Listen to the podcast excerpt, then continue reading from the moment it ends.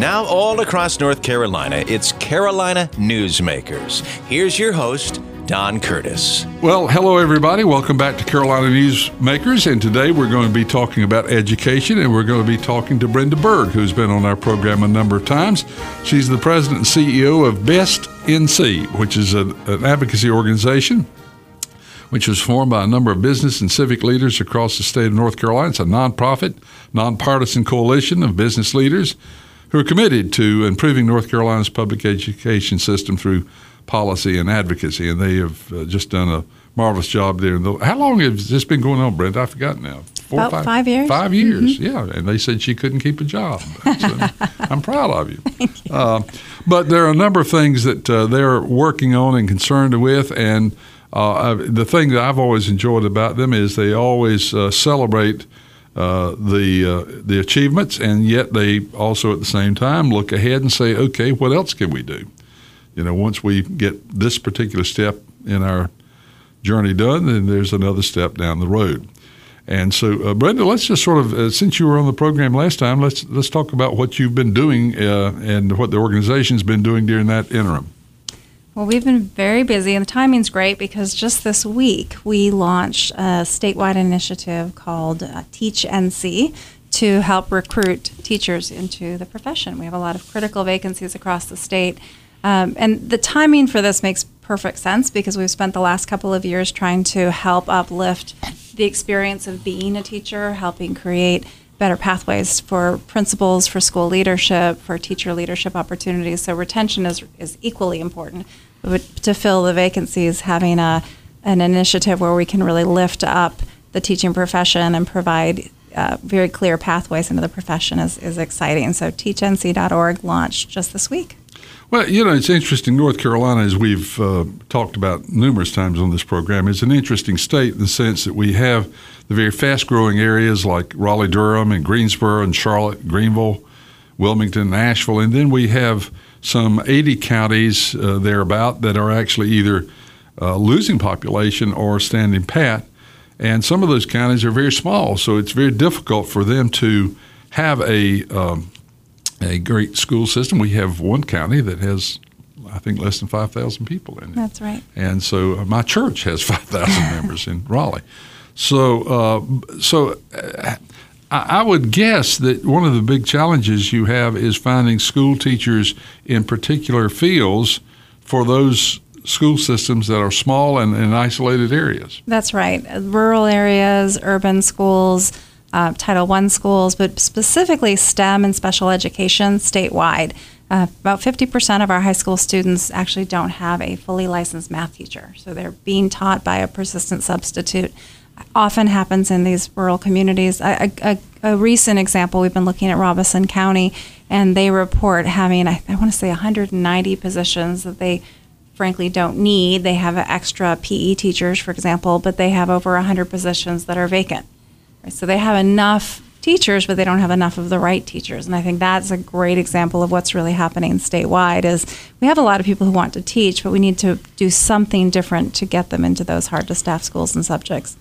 Well, one of the things that, uh, uh, particularly in the STEM area, of course, most of the, uh, the graduates of colleges that are in the STEM courses, the science courses, the math courses, the technology courses, and such, uh, they look at uh, job opportunities and they can make more money and in many cases satisfy their professional desires better in the public sector than in teaching. That's exactly right. So that's a problem. Yeah. Okay, so here's here's something I've always wanted to ask. In colleges, uh, in universities, a lot of them use ad hoc professors. Adjunct, I'm sorry, ad hoc, but I guess they're also ad hoc, but adjunct professors to come in, and uh, one they're they're taught by the course, but they fill in gaps where the university or college may have an opening. Have have we ever had any effort to do the same in uh, communities that uh, are looking for math teachers, where you bring in a teacher to teach one course a day or two right. courses a day? We do, and I think our best example of that is you can be a CTE cor- course teacher in your field of expertise. So it could be um, economics or um, uh, welding or something that's specific to your field. Um, there's been a conversation about having community college math teachers, for example, come into high schools. The fact of the matter is, our community college teachers are not taught very well or not paid very well either, and so they're having vacancy issues as well. I think for for me the biggest concern is is we um, there is the the knowledge that you need to be a teacher, but there's also the skill to be a teacher. If if it were that easy, we would we would have 100% of our third graders reading by the end of third grade. But it's it's it's a very difficult profession, and so pairing up people who really do understand math with the talent to actually run a classroom to have that multitasking skill and understand, um, you know, discipline and course planning. It, it's really not as easy as just taking somebody who knows how to add and put them in the classroom. So it's a, it has to be the right balance between finding people who have the skill within their field, but also the talent as a teacher. That's an interesting uh, observation. So, of those two, of those 2 mm-hmm. of knowledge of the of the particular field and the skills of teaching, which one do you think is more important? You're going to put me on the spot here. I think it de- the answer would say it depends. It would be sort of like asking me about class size. It depends on the teacher. It depends on the subject taught. But um, obviously, if you're talking about physics, you really have to understand physics to get students to be excited about it. There are um, great examples of elementary school teachers who maybe don't know the, the history content that they're teaching, but they're just really inspiring teachers. So it really depends on the level taught. Well, I've talked to a number of, uh, of uh, got uh, uh, admissions directors at various and sundry colleges and universities through the state. I participated in a seminar on that, and almost all of them said the same thing about school systems, which I thought was interesting. And they said that the very top students, there's very little difference from a very uh, a school system that may be challenged and a school system that has an extra curriculum. The, the top students always end up finding a way uh, to guide their course. Uh, do you find that? Well, there are. There's. Um, I hear. I hear both. I actually have had really important conversations with students who have been in uh, low performing schools, but the top of their class, and really felt like they weren't as ready for college as they had been promised that they were. So we do know that there's um, a grade inflation aspect of of lowering the bar in certain certain places. And so if you come into say at Chapel Hill and you've been always told that you're number one in your class, but you really haven't had the same exposure that a student at, say, a, a magnet school in, in Wake County had, um, it's it's you're not going to be as ready. What what I think those students do have that probably excels beyond their peers is grit, right? These are these are kids who have grit and tenacity, and they they've achieved it kind of against all odds. So that can even the playing field. Well, they were all universal in the same comment that after you got by the very top students, right. there was a decisive difference between the preparation and the better, so-called better high schools, the more complete high schools, and the smaller high schools. But they said the very tip top, uh, maybe the top five or six students, uh, they all seem to find a way. And you use the term grit. I think that's the difference. Mm-hmm. They they find a way. So um, I came from a very small high school, and then we've gone through this period of time where, uh, either through necessity or through, uh, I think, actual uh, thinking that it was the best way to go, uh, we have gone from a a situation where we had a lot of small high schools to very large high schools now. Okay, so I'm going to put you on the spot again. Is there a difference between the education that you get in a very small high school with maybe 12, 14 teachers, maybe 18, 20, and a very large high school where you have a lot of offerings but uh, and lots more teachers and lots more students? There was a big push maybe about a decade ago, particularly from the Gates Foundation, to make small high schools. There was a belief that smaller high schools would be better for students, and uh, several, you know, of course, it's it's takes time to see if whether or not that really works. But after about five or so years, they determined that it wasn't really a universal truism that small schools were better. Um, what what I I think what we're finding the balance is as schools within schools, if you have various opportunities within a school where you're really getting um, opportunities for technical classes, CTE classes, AP classes, all within one school. Um, students have more opportunities, but still keeping some sort of feeling of of, of cohortness within the school. So I think what we're seeing is is a balance. Like here here again in Wake County, they're building these giant high schools. Fuquay um, just opened up with a, I think it's $97 million campus. Um, and it really is almost like a community instead of a school, the way it's designed. Well, I was driving through uh, the other the upper portion of South Carolina last weekend, and interestingly enough, uh they are putting campuses outside of several large community or, or, or, small communities like Cheraw, South Carolina, where they have not only the elementary school on the same campus, but the middle school and the high school is all on the same campus. That's right. Um, now, I guess that's a, a, population distribution thing more than it is anything else. But uh, is there a movement to go back to that where you have the experience of starting with roughly the same students that you finish with? There is a, a movement, I think, where practical, but as you noted, the smaller school districts in North Carolina aren't building new construction and the um, larger districts' property values are too expensive to buy a large piece of property to put schools together. So I think when practical, like um, Jones County, it just opened a brand new, really impressive facility where they're combining multiple grade levels on the same campus. So when the opportunities uh, opportunities exist, the idea of bringing students all the way through is definitely a popular one. Now, we for years have had a system where you're in the first grade for a year, you're in the second grade for a year. What about the students halfway uh, belong in the second grade when they're in the first grade. The model that we're we're working under right now is it's an industrial model, right? It is yeah, one size fits all. Every first grader should be the same. Every second grader should be the same. And frankly, we treat teachers the same way we need to move away from that point blank. We need for students that are are able to move on faster to be able to move on faster in one subject and maybe move slower in another subject. So the idea of students moving through at a competency based level and, and a personalized level, I think that's the next generation of education. And I think it can happen here in North Carolina. We're a long way from that, though. yes, we are. Because that, that, that's a revolutionary change in the way that you hire teachers and classrooms are built and so forth. Our guest is Brenda Berg, who's president and CEO of Best North Carolina, an advocacy group for education, and we'll be back with more right after these messages. I'm Howie Mandel. Did you know attention deficit hyperactivity disorder in adults is a real and treatable medical disorder? I know because I am one of the estimated 10 million adults in the U.S. who have ADHD. The symptoms of ADHD, inattention, hyperactivity, and impulsivity make it difficult to pay attention and focus, be organized, complete tasks, and maintain relationships. I've been diagnosed with ADHD. In my life, I've often misplaced things and have found it difficult to sit down and read a script for work or even have a conversation. You know, the kind when you're actually listening without interrupting. It's never too late for adults to seek help for ADHD and find the right treatment plan. Get information at adultadhdisreal.com and take an ADHD self screener. Talk to your doctor. The right treatment plan can help control your symptoms so you can stay focused and organized, get things done at home and work and help improve relationships. Visit adultadhdisreal.com to learn more about adult ADHD. Don't let ADHD prevent you from achieving your goals. I haven't. You've got your shades on, do you? So cool, so hip, so sheltered by frames of UV protection to show the world you are a force. But did you also know by wearing sunglasses you're doing your eyes a favor? That's right, sunglasses help avoid overexposure to the sun, which can produce red eyes, a feeling of grittiness, even excessive tearing. But you, oh master of the incognito, are taking care of your eyes without even knowing it. For more easy ways to keep keeping your eyes healthy, see your optometrist or visit AOA.org.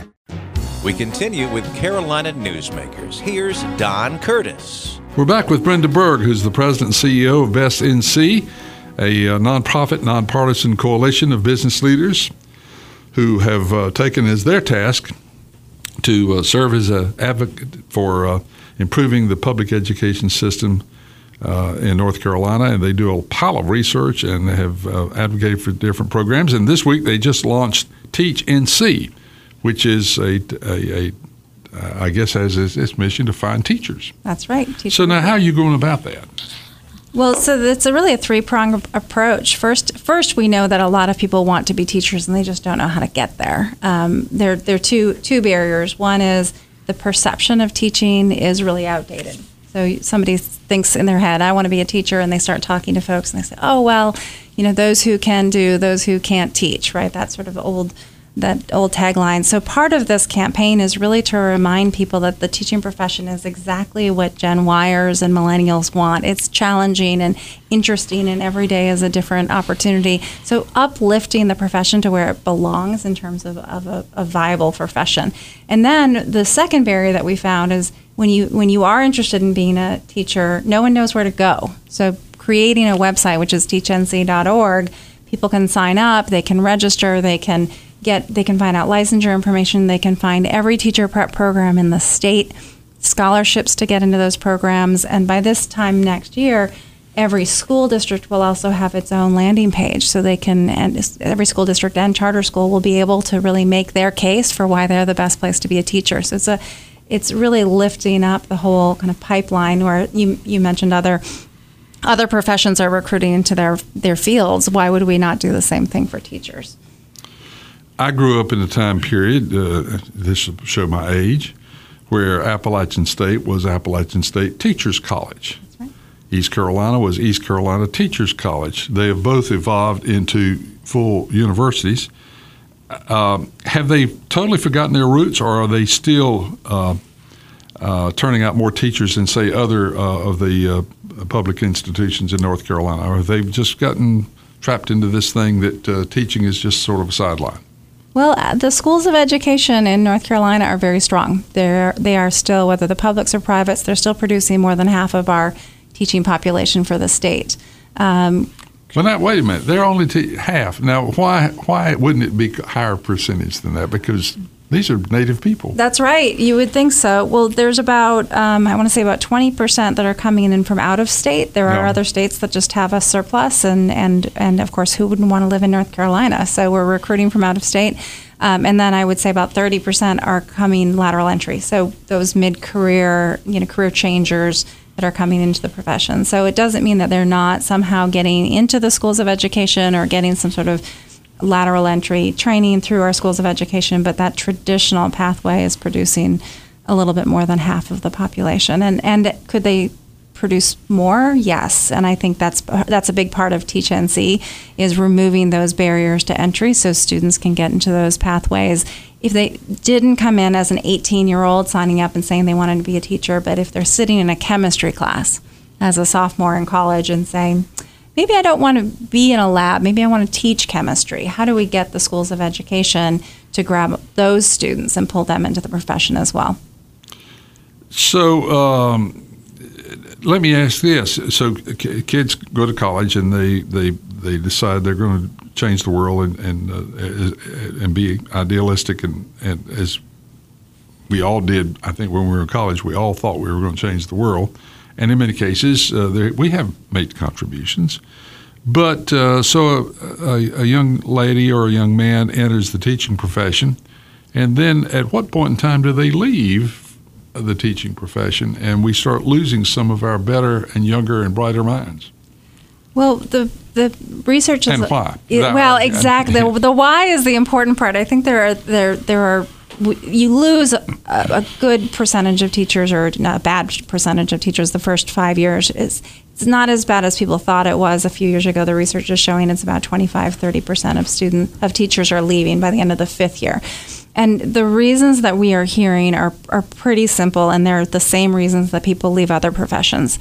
They're leaving because they don't have a great principal and they're leaving because they don't have a career path. You become a great teacher, and just like any of us, you want to do more of it. You want to have a gr- greater impact, a bigger impact, and you don't want to have to leave the classroom to do it. So, those are the two kind of main early and mid career reasons people are leaving, and those are the two of the big issues that Best NC is working on great school leaders and career opportunities for teachers. Um, the other reason they're leaving is there's this sort of point around 25 years where the pension system is really pushing you out of the system. It, it's it actually for for a period of time you're actually losing money every day you're teaching, and there's this incentive to leave the profession, and now you're you know mid to late 40s or early 50s, and you can go on and have another career while while getting your benefits. So it's a it's a it's a good reason. to- That's always bothered me a little bit because I think the pension was set up to as a career incentive, but the truth of the matter is, it was pushing people out too early. That's right. Uh, so, uh, is there any movement to change that? I we can't change the promises we've made to those who are in the system. I don't think. Absolutely not. And the ben- the benefits are important. I, I, don't get me wrong. The, and the benefits that people have been promised are important. There are some interesting ideas, though, about how can we get uh, a, a, teacher who would otherwise leave the profession for this reason to come back in. So there's legislation this year. Again, it's just um, a pilot to see how this will work. But how could we get a teacher who has left, who's a really capable um, math teacher, have them come into a hard to staff school, keeping their pension, but then also coming in at the lower end of the pay scale. So combined, they would be making more than if they had just stayed in the profession. So, how can we incentivize some of our retirees to come back into the profession? I think the longer term conversation is how do we get some of those great teachers to just stay in the first place? Well, I think the whole pension plan has. Uh, uh, had as its uh, model uh, good good motives, but uh, not only for teachers, but other government officials are under the same plan, and so we're losing a lot of key people in a lot of different fields, uh, and then even those who stay in earn a pension that is probably beyond what was intended That's if right. they stay in longer. Well, and our, our beginning teachers, I don't think, understand the value of it either. So they're not, when they're considering the profession, even though it's costing the state a significant amount of money, the, the teachers aren't valuing it when they're considering it as a profession. So, how do we at least demonstrate to them that yes, starting pay is $35,000 or in Wake County, well over $40,000, but your benefits package is worth so much more. How do we communicate that?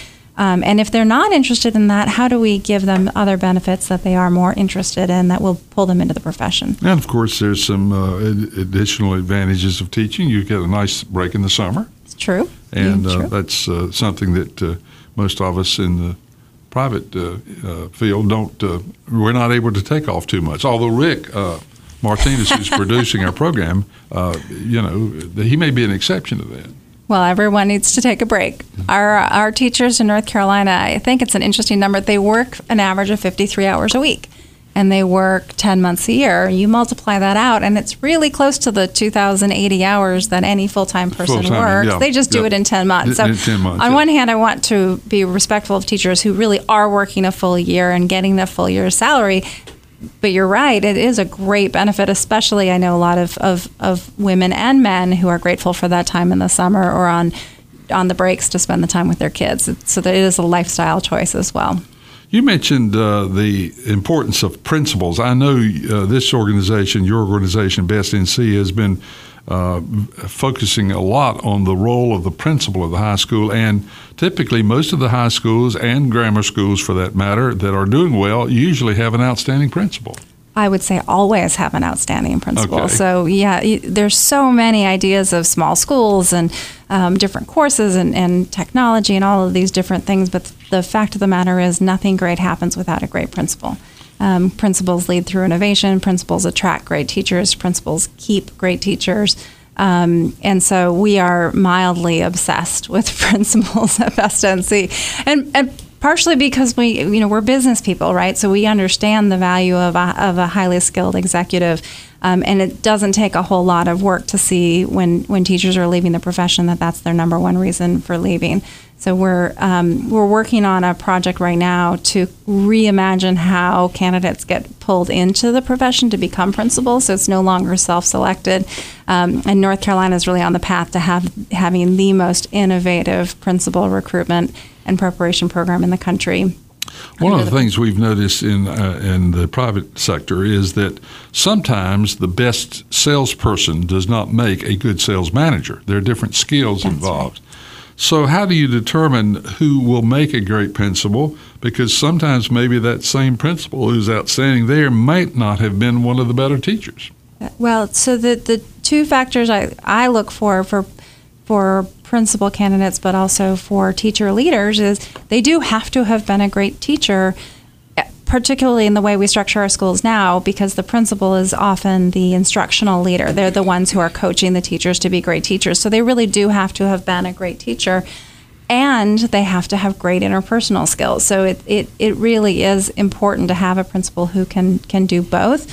Um, like any organization, an executive can quote hire out some of the things where they're they're weakest. Maybe they're not great at operations, or uh, maybe they want somebody else to to be the cheerleader to the community. But but but those two factors of being really great at hiring people and supporting adults, but also being a great teacher, I think are, are fundamentally important and a great principal. What's the average age of a principal in North Carolina? Do you happen to know that? I happen to know very little about. I mean, the data are very limited on principals. No. We actually don't even have a turnover rate for principals in North Carolina. We know we have about uh, 2,700 principals. It's it's not a, a a number that's so big that we couldn't figure these things out. But there really are not any good data about principals right now. That's interesting. We've got data on everything else. We do, we do, we do know about you know demographics. It's there are more um, men and more minorities than in the teaching pool, so it's a it's a slightly different um, look than the teaching profession. Um, but other than that, no, we don't know a whole lot about age and years of experience. Brenda Berg is our guest. She is uh, president and CEO of Best NC, a advocacy group promoting education in North Carolina, and uh, we a public education in North Carolina. And we will be back with more right after these messages. Well, Jason, I've got to tell you, you're pretty much everything this company is looking for in an entry level candidate. Great. Your resume isn't quite what we're used to, but you've got a fantastic work ethic. Thank you. And I'm impressed by how you carry yourself. So, should we talk about the job? Oh, what? The job? Oh, sorry. Yeah, I have no way of recruiting or even meeting you. This interview didn't happen. It may sound ridiculous, and that's because it kind of is. There's a huge pool of talent your company is missing out on. Meet the grads of life. Who are they? Talent worth knowing about. Young adults of unique determination and experience. An ideal fit for your company in an entry level position, internship, or even mentorship. They might not have every qualification you typically look for, but they're exactly who your company needs. Man, we really could have used him. Don't miss out on a resource many innovative companies have already discovered. Go to gradsoflife.org to learn how to find, cultivate, and train this great pool of untapped talent. Brought to you by the Ad Council and gradsoflife.org. When we get old, will you take care of me if I can't get around anymore? Of course. We'll find a way. Are you going to take care of me if I can't see anymore? I'll read to you every day. And if one of us gets Alzheimer's disease, what then? Call 1 800 437 2423 for a free booklet on caring for your loved ones from Alzheimer's Disease Research. 1 800 437 2423. Now, once again, with today's Carolina Newsmakers, here's Don Curtis. We're back with Brenda Berg, who's the president and CEO of Best NC. And we've uh, had Brenda on our program a number of times, and she had an outstanding career as a uh, entrepreneur uh, and business person before she entered this. So, what what lured you over to getting interested in being in a nonprofit, nonpartisan coalition, uh, Brenda? What, what what was the deciding things that made you say, maybe this is the way I want to finish my my career, or at least till you come to work for Curtis Media Group? next, the next phase. We're, we're still hoping that's going to happen. I am a recovering entrepreneur, as you said. I loved being an entrepreneur. I loved running my company. I loved the people I worked with. Um, but what I did for my passion as a CEO was I advocated for public education. It, it is the fundamental, the most important thing that I think I can do to help um, our community and our state move forward. I'm a, a, data geek. I think the, the numbers are really important. I'm obsessed with public education and access. I'm a, a first generation college goer, so that plays a big role in the fact that I, I believe every student should have those opportunities that I was given. Um, and I'm from a rural community, um, and my parents had to move to an urban school system to get to give me access. So I really believe in our rural communities in North Carolina can can do that. So being pulled into this um, as a with with half of my my career actually being in public policy and half of my career as a CEO, I um, I, I, just couldn't miss the opportunity to to make a difference. And I'll also say it's because it's North Carolina. Um, we have this incredible history in North Carolina of transforming education, whether it's having the first public university or the first state to have all day kindergarten. Y- you name it, we do things that are, are different and innovative. And I really believe North Carolina is on the cusp of doing some, some big, different things in education, reimagining this outdated kind of industrial model that, that frankly devalues um, the the teaching profession and, and therefore um, limits students' access. So I, I couldn't be more excited about this this opportunity, and I'm really proud to be in this role. We were talking about the industrial model, and of course, that, that uh, right now has always been K through 12. And uh, but I'm hearing of more and more seniors, particularly that have been ambitious and have finished most of their work and are basically finished with high school by mid-year of their senior year. Some are going on to college. Uh, has there been any thought to saying this this part of the model is also outdated, where you know there has to be 12 years of of uh, secondary education? Yeah, I think there's uh, that is probably the end of the spectrum where personalized, that competency based learning is actually happening. We're, we're seeing a blending between high school and early colleges and community colleges and universities where more students who are in even even 10th or 11th grade are starting to take college courses. Um, I think North Carolina is doing a really good job in this this space. Um, and I give a lot of credit to the leaders in the institutions, whether it's the community college system or um, the the K twelve system, that we haven't had a lot of the kind of the turf. Um, kind of battling between who gets which kids um, and really focusing on the students and making sure that they have those opportunities. I think North Carolina is really on the, the front end of that. We'll probably have to get to a point, where we make that a little bit more seamless, but I think the, the students are leading us in this in this one. We have had uh, people, guests on this program from numerous fields who keep talking about broadband access across the state of North Carolina. North Carolina is probably a little ahead of most states as far as broadband, but then we have pockets of areas that are without it. Uh, this is an important opportunity for students in the underprivileged areas to have access That's to right. more uh, educational matters. Yeah, North Carolina, I believe we're the very first state in the nation that has internet connectivity in every classroom in the, in the school in the in the state. That's uh, incredible. And yet, because we are such a rural state, we have so many kids who are leaving the school building at the end of the day and they're going home and they don't have access at home. So it's hard to do homework. Um, so that push for broadband access, I think, is really important. And then we're hearing of, of the parents benefiting from it, right? You're applying for jobs or, or working an online job. Um, getting access into the home, I think, is, is an important part of, of, frankly, education, but also the workforce. Now, there's some uh, legislation that's going to push this a little bit forward. Uh, is it enough, or do we need to push this faster? I'm happy with the, the legislation that's moving through right now. I think we've have the right coalition of people pushing um, pushing hard for broadband. It has to be balanced with industry needs. Um, so I'm, I'm looking forward to seeing where, where they can go with it.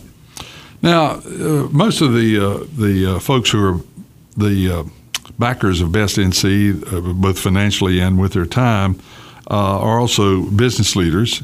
Um, so, what do they see in, in their meetings with you as the role of uh, Best NC in meeting the business and economic trends that are happening in North Carolina, and what can be done in the K through 12 sector sector to uh, accomplish that? I think um, where we've found our, our niche is um, just disrupting the status quo, for lack of a better description. That there, if not us, who kind of opportunities. So 80% of our work is on the K-12 pipeline. The the way you've you've become a teacher or principal has been the same way we've had for over 100 years, and the business community has an opportunity to come in and, and lead and talk about how important having great people in your organization is. Um, and this is all for the student benefit. So we have the unique perspective that we're not coming in and representing the adults. We are talking about how we can make organizations that are better for teaching and, and leading of schools, um, but for the benefit of students. And we get to we have the privilege of being able to keep that in mind in everything we do. We also find other opportunities where the status quo has just been continuing for a long time. Th- a recent um, project that we worked on was to ensure that every bright student in mathematics gets access to an honors course. Um, and we know that tens of thousands of students every year are being deprived access um, in North Carolina. A year ago, we were the first state in the nation to pass a law to ensure that if you're scoring at the top levels of your math exams, that you're automatically placed into an honors course. So again, finding those opportunities where the business community can lean in and really make a difference, where no one else has been been been leading. Frankly, it's it's a it's a great place for the business community to have a role. Let me change the subject and ask you something else. Now we've we've been talking about teachers and principals and and systems.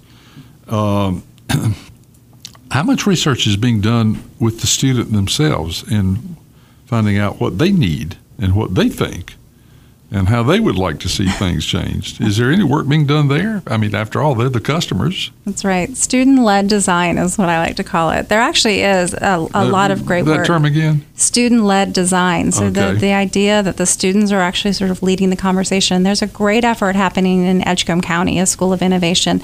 Um, where they're really designing a school around kids who were really destined to end up leaving the school system altogether and, and designing a model that really works for them, much more interactive and project based. Um, the reason I keep harping on teachers and principals is you can't have student led design if you don't have great principals and teachers who are willing to be there to make those things happen. Um, so it has to be a partnership between, I, I think, like any of us, if you're a, an executive and you're leading your team, you don't lead them by telling them what to do. Right, you lead them by by enhancing their talents, and that's the same thing with with students. Students coming in and, and leading, but with great um, teachers and principals to make sure the work gets done. Is there a parallel between the schools with the fewer discipline problems and the higher outcome of the students? The discipline question is really yet to be understood completely. We don't know whether or not the reporting, the data we have are reflective of actual incidents or are reflective of what gets reported. Um, so I think uh, what we do know is that schools where um, they're focused more on preventative as opposed to punitive, that students do better in the long run. Um, there's some really interesting research recently that um, the, the there's an inverse correlation between school resource officers and long-term student achievement. We don't know whether that's correlated to something else that we don't know about, but I think this is a, an area where we need to do better and more more homework. Um, this is this is definitely an area where we have uh, major equity issues in North Carolina, and they need to be ad- addressed. But we need to be really thoughtful about it and not jump to conclusion about what's cause and what's effect. Of course, the incidents of the last, uh, not only the last month or so, but also the last several years, uh, safety is a major concern of parents when they send their children to, to uh, schools. Uh, and this is a very difficult uh, uh, problem because there's no real solution to how you keep 500 or 600 students in a, uh, in a building safe. Right. So, what's being done there, and how does that fit into this overall picture? I think the the beauty of public schools everywhere is that they accept kids every single day for whatever situation they're coming in from, right? They could be living in a car, they could be suffering trauma at home, um, they could be hungry, and our school systems wrap them around with support. And, and teachers, in particular, take the brunt of this. And a lot of our teachers are are sitting in classrooms, really acting as counselors and therapists, and and they're looking for food and they're looking for clothing. Um, and and frankly, that's not their job. Their job should be to teach. I don't I don't have my marketing person do my accounting, right? Let's let our teachers teach. And that means that we need to sur- surround teachers and students um, with more supports. Um, Communities in Schools is a great organization that does that. They actually meet students where they are every single day and make sure that whatever resources they need are available to them. I think that kind of um, whole child approach is really what we need to, to do, and it has to start from pre K um, classrooms all the way up we can't solve this problem when we have a, a disruptive ninth grader, right? This problem has to, to be, um, these problems have to be addressed really early on. And we can't depend on our teachers to really solve every problem. They are there to teach, and let's let's protect their, that time. And let's bring in more counselors and support services for for students who who frankly need that help. Well, there's always this uh, thing of uh, dumping problem your problems on somebody else. It's always a, a very convenient way to to uh, get it off your plate. Our guest is Brenda Berg, who's the president and CEO of Best NC, and we'll be back with one final segment here on Carolina Newsmakers right after these messages.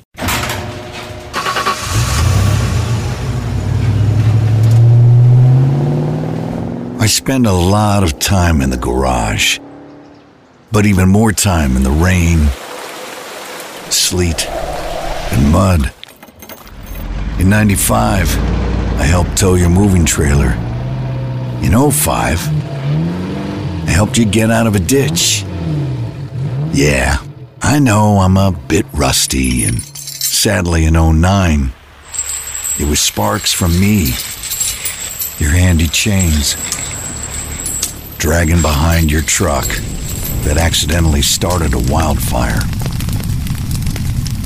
Sparks from dragging chains can start a wildfire. Spark a change, not a wildfire. Visit SmokeyBear.com. Brought to you by the U.S. Forest Service, your state forester, and the Ad Council. Only you can prevent wildfires. I'm not staying home tonight. I'm at school all day. If they want me to do the work, give it to me while I'm at school. This guy has me coming to work 10 hours a day. So what if I didn't finish school? That doesn't mean he can work me like a dog. Hey man, I need a few bucks. My car's busted and I need some cash. Hello? Hello? Every decision you make has a benefit or a consequence. Make the right choices today and be ready for the challenges tomorrow. This message is brought to you by the United States Air Force. Carolina Newsmakers continues, and once again, here's Don Curtis. We're back on Carolina Newsmakers. A reminder this program comes in two, seg- uh, two different forms. A number of stations carry a half hour version of the program, which means there are two segments that you don't hear. If you'd like to hear those two segments, then you can go online to carolinanewsmakers.com. Or if you'd like to share a repeat of the broadcast with a friend, you can also find the entire broadcast, uh, which is actually 45 minutes of program content on uh, carolinanewsmakers.com. Our guest this week is Brenda Berg. She's been with us a number of times. She's the president and CEO of Best NC, which is a nonprofit, nonpartisan coalition of business leaders who commit themselves to improving North Carolina's public education system through pol- policy and advocacy. So, Brenda, that brings me to the fact that the General Assembly is in session. There is legislation, of course, every time around that affects education. So, what are the issues that you are watching and the ones that you're advocating for, and maybe even advocating again? It's been a, a, it was a quick start to the session. There were a lot of bills going through. We've, we we're involved in three bills that have, have already become law, um, and now it's um, a, a, full stop, uh, waiting for the budget to, to go through. There's some pieces that are, are, are going through, but um, the the ones that we've been working on, um, we've we've worked on this advanced math placement bill um, and taking that to the next level. We've been working on an economics and personal finance bill, um, ensuring that all students get a full course of economics and personal finance. Um, and instead of right now, it's been part of a social studies course. Um, North Carolina, I should explain a little bit more, has four social studies requirements which is amongst the highest number in the nation. There's there's only, there are only seven states that that have that. By pulling out one of those courses exclusively for economics and personal finance, we still have three full social studies history courses available to our students. So it was a it was a fairly easy lift in terms of we, we our students are still going to be getting a lot of great civics and, and social studies and history classes, um, but having a full course on economics and personal finance will help our students really understand financial literacy and what they're getting into as they head into college and take on college debt. So I'm excited about that. Unfortunately, that starts with the class of 2024, and my youngest is class of 2023, so I won't see a personal benefit, but I'm pretty excited about that. Um, we've also been working, as you know, we're obsessed with educators um, and working on. Um, principal preparation. We helped merge two principal preparation programs together. So, together, they are preparing 40% of the entire pipeline for principals in the state of North Carolina. It's sort of the, the, the most overlooked aspect of education is we need great school leaders. I'm really excited about that work. It will all come under the Principal Fellows uh, program, and that's been merged effective July 1. And I'm on that commission, so I'm excited about that. The rest is all sitting there in the budget waiting to happen. So we'll see where that goes. But we're working on principal pay um, and creating more advanced teaching roles for teachers.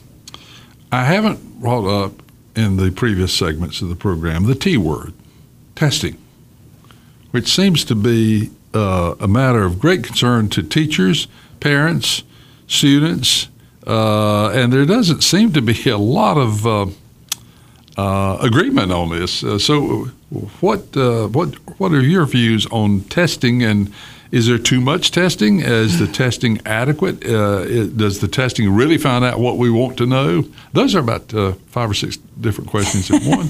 so you can just take off. Well, this comes back to what we did talk about earlier, though, is do we want every single student to constantly be moved up one grade at a time, right? If we, the testing that we have is really under the assumption that every 14 year old should get the same test and then every 15 year old should get the same test. So it's, to me, it's less a question of, do we have too many tests? I think we need to have accountability. We need to know where students are for those students' sake, but also for the system's sake. We need to know how we can get better, where our pockets of greatness are.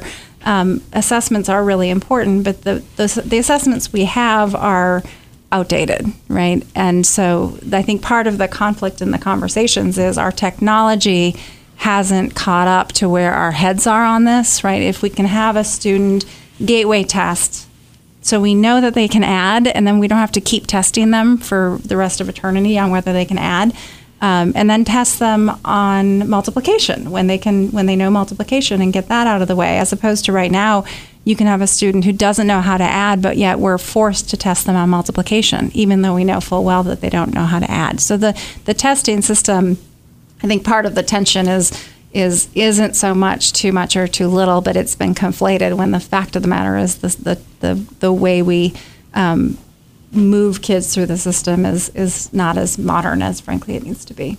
Well, there's also been some concerns, especially on the school systems that are sort of on the borderline when compared to other schools, that uh, the teachers are then instructed to teach to the test rather than teach for the education.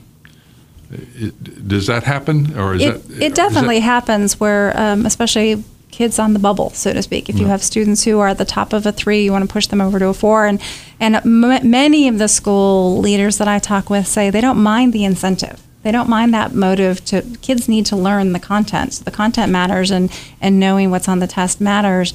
Um, I think the the stress of a, a, several hour test on a fourth grader is is something that is of, of real genuine concern. Um, and I think that we're not testing on some of the core values. We started the show talking about grit, right? So, how do we also measure the other things that are important, like being able to work in a team and, and being able to collaborate and having grit and tenacity? How do we measure some of those factors so that it's not just about rote memorization, but it's about skills, right? So it's it's a combination of, of many factors. We've talked about all sorts of things in the school system, but we haven't talked a lot about extracurricular activities, including athletics. Uh, how, how do you feel that our school system in North Carolina uh, is handling the this issue of how to handle athletics uh, and also uh, avoiding the, the possibility of putting too much emphasis on athletics? That's right. The, the and I'm a big athletic fan, so I, you know, but I still worry about that. Well, like I, you know, I have uh, two student two two children in the public school system who who um, the the whether it's athletics or extracurriculars like the arts, I think this, for many kids those efforts keep them in school. Right? Yes. They're they're getting exposed to mentors and you know teams and collaboration and all those things that we all value as a as a culture. I think you're right, it can be too much. If you look at some of our highest performing football teams in the state, they're also often correlated with some of our lowest test scores in the state. So it, if you put too much emphasis on the extracurriculars because it makes the school look good while you're not, I mean, our state motto to be not to seem, um, we need to really put as much emphasis on, on academics and career readiness as we are into sports and, and having something fun to do on Friday nights, which I'm a big fan of as well. So you're getting ready to leave this program here in a few minutes. So what's at the very top of your list right now? What what are you most concerned about today? Well, today I'm still obsessed with teachnc.org because we're just launching it this week. And it is the beginning of the school year. There are a lot of vacancies. So the more I can help promote what a great profession that we have and, and pulling potential candidates into the profession. This is this is my this is where I'm leaving today, and this is what I'll be working on for the for the next foreseeable future. And your website address, if people would like to know more about Best NC, is bestnc.org. You can also find lots of information data at ncedfacts.org.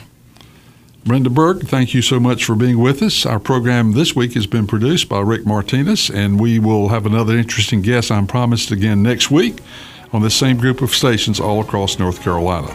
If you'd like to hear a repeat of the broadcast, you can go to uh, carolinanewsmakers.com and hear the entire broadcast or the segments you might have missed. Till next week, have a nice week.